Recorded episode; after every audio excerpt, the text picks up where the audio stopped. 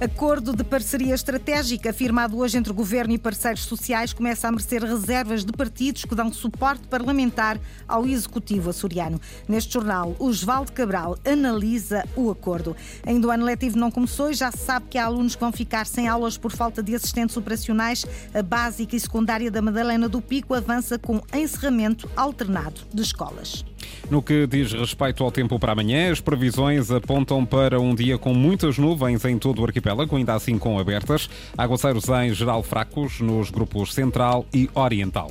Temperaturas máximas 25 graus em Santa Cruz das Flores, em do Heroísmo e Ponta da Algada, 26 na Horta. Avançamos para as notícias, edição das 18 com Margarida Pereira.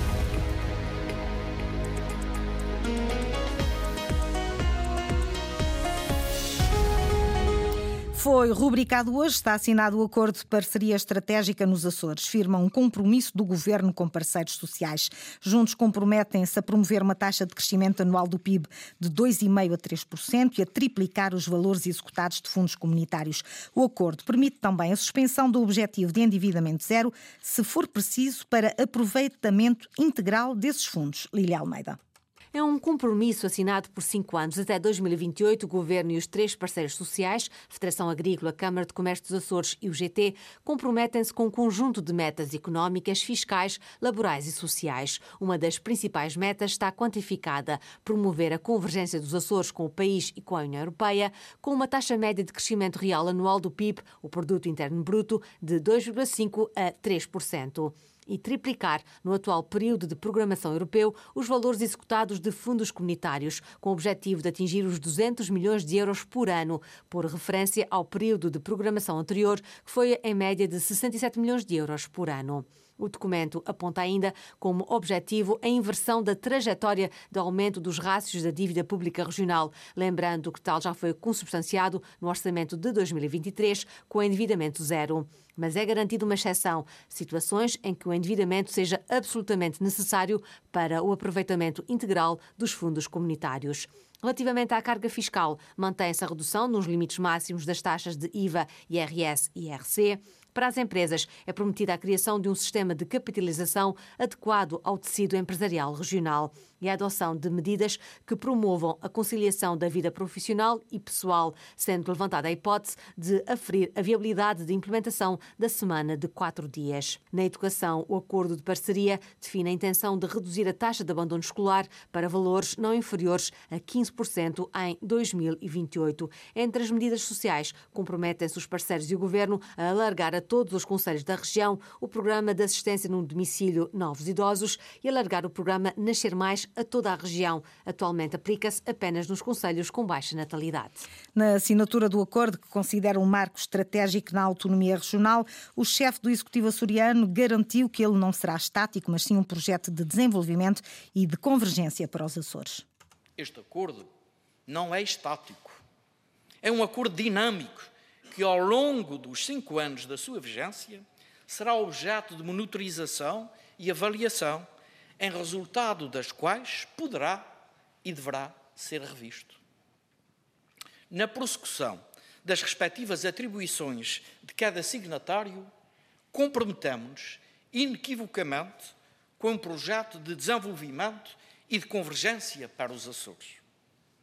Entre um tão explícito enquadramento e uma tão diversificada parceria, cada um se compromete inequivocamente com uma política ativa de apoio social, com a política formativa dos jovens, com a sustentabilidade ambiental, com a utilização de fontes de energia renováveis e com uma política de valorização da função pública. Presidente do Governo açoriano na assinatura deste acordo, Mário Fortuna, pela Câmara de Comércio e Indústria dos Açores, valoriza o entendimento para a composição de rendimentos e preços. Importa agora que cada parceiro subscritor e esperamos que os demais também, na medida que não entrem em conflito com os seus princípios ideológicos, se alinhem para a obtenção do objetivo final, que é o de um entendimento contextualizado para a composição dos rendimentos e dos preços nos próximos anos. Esta é a meta, mas é uma meta que se regenera todos os anos e de forma contínua. Ao Governo competirá criar parte substancial do contexto com as suas políticas fiscais, orçamentais e sociais. Às entidades empregadoras compete traçar soluções evoluções salariais que sejam sustentáveis, em parceria natural com os sindicatos. É esta tarefa que vai continuar a existir e já na próxima ronda, que vai começar em janeiro, é isso que vamos ter que fazer. Encontrar variações salariais que sejam sustentáveis. Outro dos parceiros, Jorge Rita, presidente da Federação Agrícola, destacou no acordo a garantia de que não faltarão verbas para projetos com fundos comunitários, mas frisa que nessas circunstâncias tem que haver exceções para o endividamento zero. Tem o compromisso, que para nós isto é fundamental, porque temos um quadro comunitário de apoio à porta, temos as verbas e as ajudas que são da comunidade, mas algumas têm que ter alocadas as verbas regionais e a questão do endividamento zero que é uma opção do Governo Regional dos Açores. Para nós, nestas situações, tem que ser sempre ponderada a questão do endividamento zero. Tem que haver as exceções para que os quadros comunitários de apoio e os fundos comunitários nunca poderão ser prejudicados por falta de verbas regionais disponíveis a nível do IFAP para os pagamentos do mesmo. E esse também é um compromisso que está assumido publicamente pelo Sr. Presidente e plasmado precisamente aqui no documento pelos sindicatos, Francisco Pimentel da UGT justifica a assinatura deste acordo com a aceitação das propostas da União Geral de Trabalhadores. Na medida em que as partes assumem compromissos económicos e sociais importantes em matéria de crescimento e redistribuição da riqueza, nomeadamente no que toca à atualização anual dos salários dos trabalhadores açorianos, em sede de negociação coletiva, mas que garantam, e por isso nós assinamos este acordo, um aumento real do seu rendimento salarial disponível. Em quinto lugar, os compromissos assumidos em matéria de atualização real dos valores anuais da remuneração complementar, revisão e alargamento da sua atual grelha remuneratória, de maneira que a remuneração complementar para os 20 mil funcionários públicos, de hoje para amanhã, não esteja absorvido praticamente o salário mínimo ou a base remuneratória da função pública, esmagar o topo da tabela da remuneração complementar. O acordo assinado com três dos parceiros sociais que compõem a Comissão Permanente de Concertação Social do CESA satisfaz Walter Furtado para o presidente do CESA. É uma prova inequívoca de que o diálogo entre o poder político e a sociedade civil é possível e desejável. Walter Furtado lamentou, no entanto, que a CGTP, que tem assento naquela Comissão Permanente de Concertação Social, não tenha assinado este acordo de parceria. Nós respeitamos democraticamente, porque nós somos democratas e, por conseguinte, só deve assinar quem está, eh, quem está com essa convicção, quem não, não tem, nós respeitamos. Né? E se for assim, isso é verdade em termos regionais e, ao que parece, também em termos nacionais. Mas tem pena que seja assim. Não sou hipócrita ao ponto de não dizer que não gostaria que eles também tivessem neste, enfim, nesta luta pelo nosso desenvolvimento. O lamento de Walter Furtada, Central Sindical CGTP, já justificou a sua recusa em assinar este acordo de parceria estratégica 2023-2028, com falhas em medidas concretas para elevar as condições de trabalho e da vida dos açorianos. A nível político, surgem as primeiras reações. As exceções de endividamento zero previstas nesta parceria já motivaram forte reação de Nuno Barata, deputado da Iniciativa Liberal, o partido que no Parlamento açoriano forçou o governo a assumir esse compromisso. Não foi isso que o Conselho Económico e Social defendeu. A Câmara de Comércio e Indústria de Ponta da Algada, em tempo, disse que não era tempo de cortar no endividamento. E a própria UGT, que é uma entidade promíscua neste momento, cujo órgão máximo é dirigido por um deputado da República do PSD, também uh, não vai defender os seus trabalhadores, uh, vai defender o aumento da de, de despesa pública e logo não pode garantir o endividamento zero. Há aqui, aqui uma tentativa de fingir que está preocupada com a dívida pública, com uh, a sustentabilidade das finanças regionais, mas por outro lado não é isto que vai acontecer. Todos a favor do fim do endividamento zero, é o que diz Nuno Barata, deputado da Iniciativa Liberal, depois do compromisso assumido neste acordo de poder suspender o endividamento zero se for preciso para total execução de fundos comunitários. Entre as medidas sociais que constam deste acordo, há o compromisso de alargar o programa Nascer Mais a toda a região. Atualmente, ele aplica-se apenas nos conselhos com baixa natalidade. O deputado independente Carlos Furtado sempre se bateu pela extensão do programa Nascer Mais a todos os conselhos. Está satisfeito com a medida, mas diz que esta cedência chega numa altura em que o governo se prepara para negociar o orçamento e garante que não está à venda por tão pouco. Também, se calhar, entende que neste momento a extensão do Nascer Mais uh, a todos os açorianos, se calhar.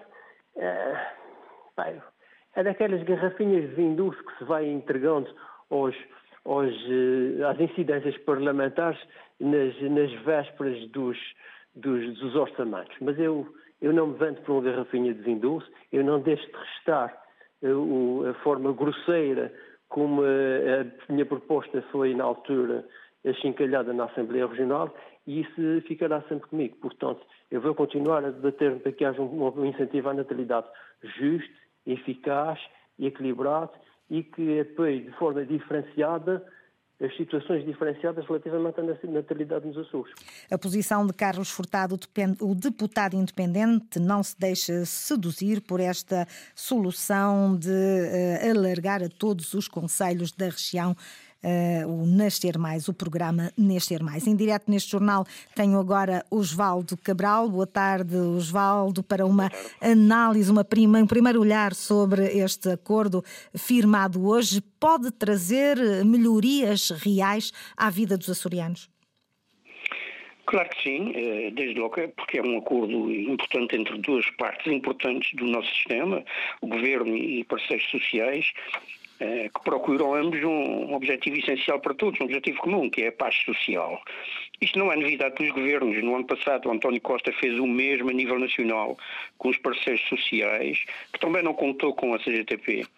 A visão da melhoria de rendimentos, dos salários e da competitividade. No fundo, é mais um instrumento para melhorar a economia em que o, o, governo, os empresários e os trabalhadores criam um, um entendimento comum que, que, não é estático, como lá foi dito, e que naturalmente se poderá alterar conforme uh, as conjunturas.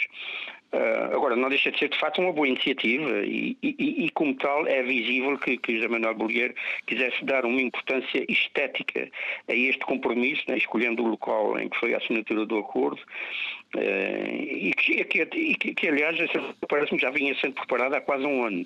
Agora, pode-se questionar este momento, porquê só agora, no último ano da legislatura? A questão é esta mesmo. Uh, eh, eh, aliás, eh, essa questão pode ser, pode ser levantada e é curioso que a vigência do, do acordo seja de 2023 a 2028. Seja, Os eleitores decidirão isso. Ora, não é mais, ou seja, é este último ano do governo e mais quatro. Certamente o Bolheiro está a confiar que vai ter mais uma, mais uma legislatura. É apenas uma curiosidade analítica. Mas uh, o fato é que quando ele diz que este é um acordo, uh, este acordo é um marco estratégico, uh, ele quer dizer de facto que não é para durar apenas um ano, vai precisar de mais uma legislatura. É um piscar de olhos aos açorianos com este acordo? Exatamente, de certa, forma também é isto, né? tudo conjugado. Aliás, é, sabemos que ele está-se a preparar para mais um compromisso eleitoral. Vamos Entramos na campanha eleitoral, Osvaldo?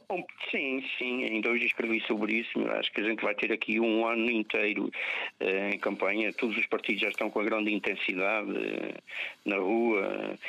Eh, e atenção, isso pode não ser apenas mais um ano. É que o próximo plano e orçamento para 2024 vai ser votado em novembro próximo e pode ser chumbado. E vai, esperas que haja algum problema? Eh, temos aqui a questão do endividamento zero, eh, que está a desagradar a possibilidade de suspender o endividamento zero, que está a desagradar o deputado da Iniciativa Liberal. Vamos ver, essa história do endividamento zero de facto foi uma precipitação enorme, mas foi para, para responder a uma exigência uh, do, do, da iniciativa liberal. E, e, é uma precipitação porque nós vamos ter uh, nos próximos anos, no próximo quadro comunitário de, de apoio, um, um, volume de fundos comunitários enormíssimo, mais o PRR, e nós vamos precisar, uh, para aplicar esses fundos, da contribuição regional. Ora, se os nossos cofres estão vazios em termos de receita própria, nós temos que nos endividar. Eh, agora, agora, atenção, não vamos continuar a endividarmos como estávamos a endividar antes. Ou seja, isto tem que ser uma forma, uma redução gradual, em vez de ser assim tão radical, porque de facto isso não faz sentido. Nenhum governo faz isso. isso Osvaldo Cabral, uma última questão. Se o governo voltar atrás no endividamento zero, pode ter problemas na aprovação do próximo plano e orçamento? Bom, não sei, vai depender muito do, do, dos compromissos que, que, vão ser estabelecidos e, aliás, é muito curioso, é muito curioso que... É mais fácil ceder o governo ou a iniciativa liberal? Não, acho que é mais fácil os partidos cederem porque devem ter um pacote muito grande de, de exigências em relação ao próximo orçamento. E, e, entre elas pode cair uma ou duas, mas se a maioria for aprovada, eh, provavelmente não fará grande eh, problema em relação a isso. Agora, o que não deixa de ser curioso é que esta assinatura tenha acontecido hoje e amanhã a mulher já vai reunir com os partidos para os ouvir sobre o próximo plano de orçamento. É apenas mais uma curiosidade. É? Oswaldo Cabral agradece esta leitura sobre o documento que foi o documento de parceria assinado hoje.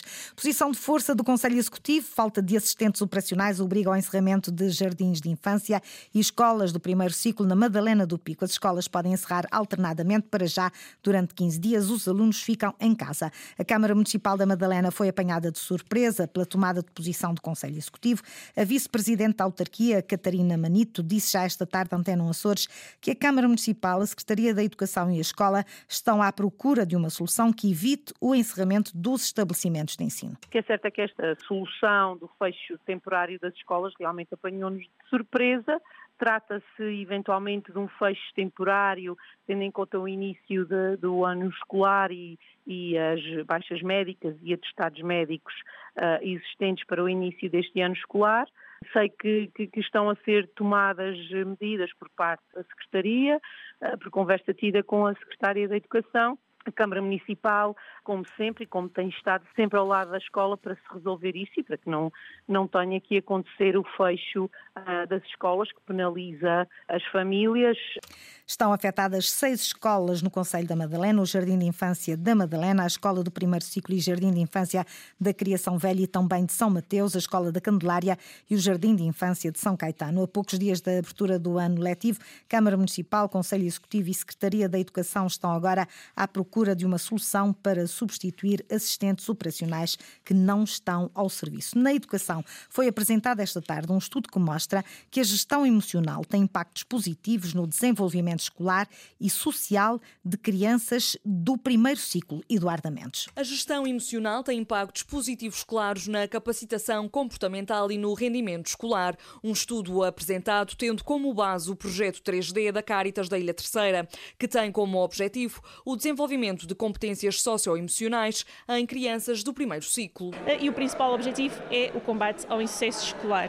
Eh, o 3D, o nome já, já denuncia, são três dimensões de trabalho que estão todas interligadas: família, professores e crianças. Nós trabalhamos nessas três áreas de, de, de intervenção. Diana Costa, coordenadora do projeto 3D. No último ano letivo, o projeto foi aplicado a 11 turmas de quatro escolas, com resultados benéficos. Os resultados mostram que uh, houve uma melhoria significativa da qualidade da relação com os pares, das competências de autocontrolo, dos comportamentos académicos, do conhecimento emocional e das competências de regulação emocional, ah, assim como uma diminuição significativa dos comportamentos agressivos, que o normal é que aumentem sem intervenção à medida que a idade aumenta. Portanto, o programa mostra que, ah, os resultados mostram que o programa foi eficaz a proteger as crianças do grupo de intervenção desse aumento. Os resultados mostram essa vantagem significativa para o grupo de intervenção quando comparado com o grupo ah, de controle. Carla Silva, investigadora da Faculdade de Psicologia da Universidade de Lisboa. O estudo envolveu 262 alunos entre os 6 e os 11 anos e 20 professores. Nós trabalhamos questões como conhecer as emoções, o, o autocontrole. Eh, no primeiro ano eh, exploramos muito a questão da raiva, a questão da agressividade, depois também sabendo estas questões da, do autocontrole, depois existem menos episódios de conflitos, menos episódios de agressões físicas. Nós trabalhamos em contextos muito vulneráveis e nós também trabalhamos a questão do saber pedir ajuda, em quem é que devemos confiar. Este é um projeto único na região, desenvolvido pela Caritas da Ilha Terceira. Gestão emocional provado neste estudo que é um fator positivo para alunos do primeiro ciclo. Margarida Pereira com as notícias às 18. Informação atualizada também em acores.rtp.pt e no Facebook da Antena 1 Açores.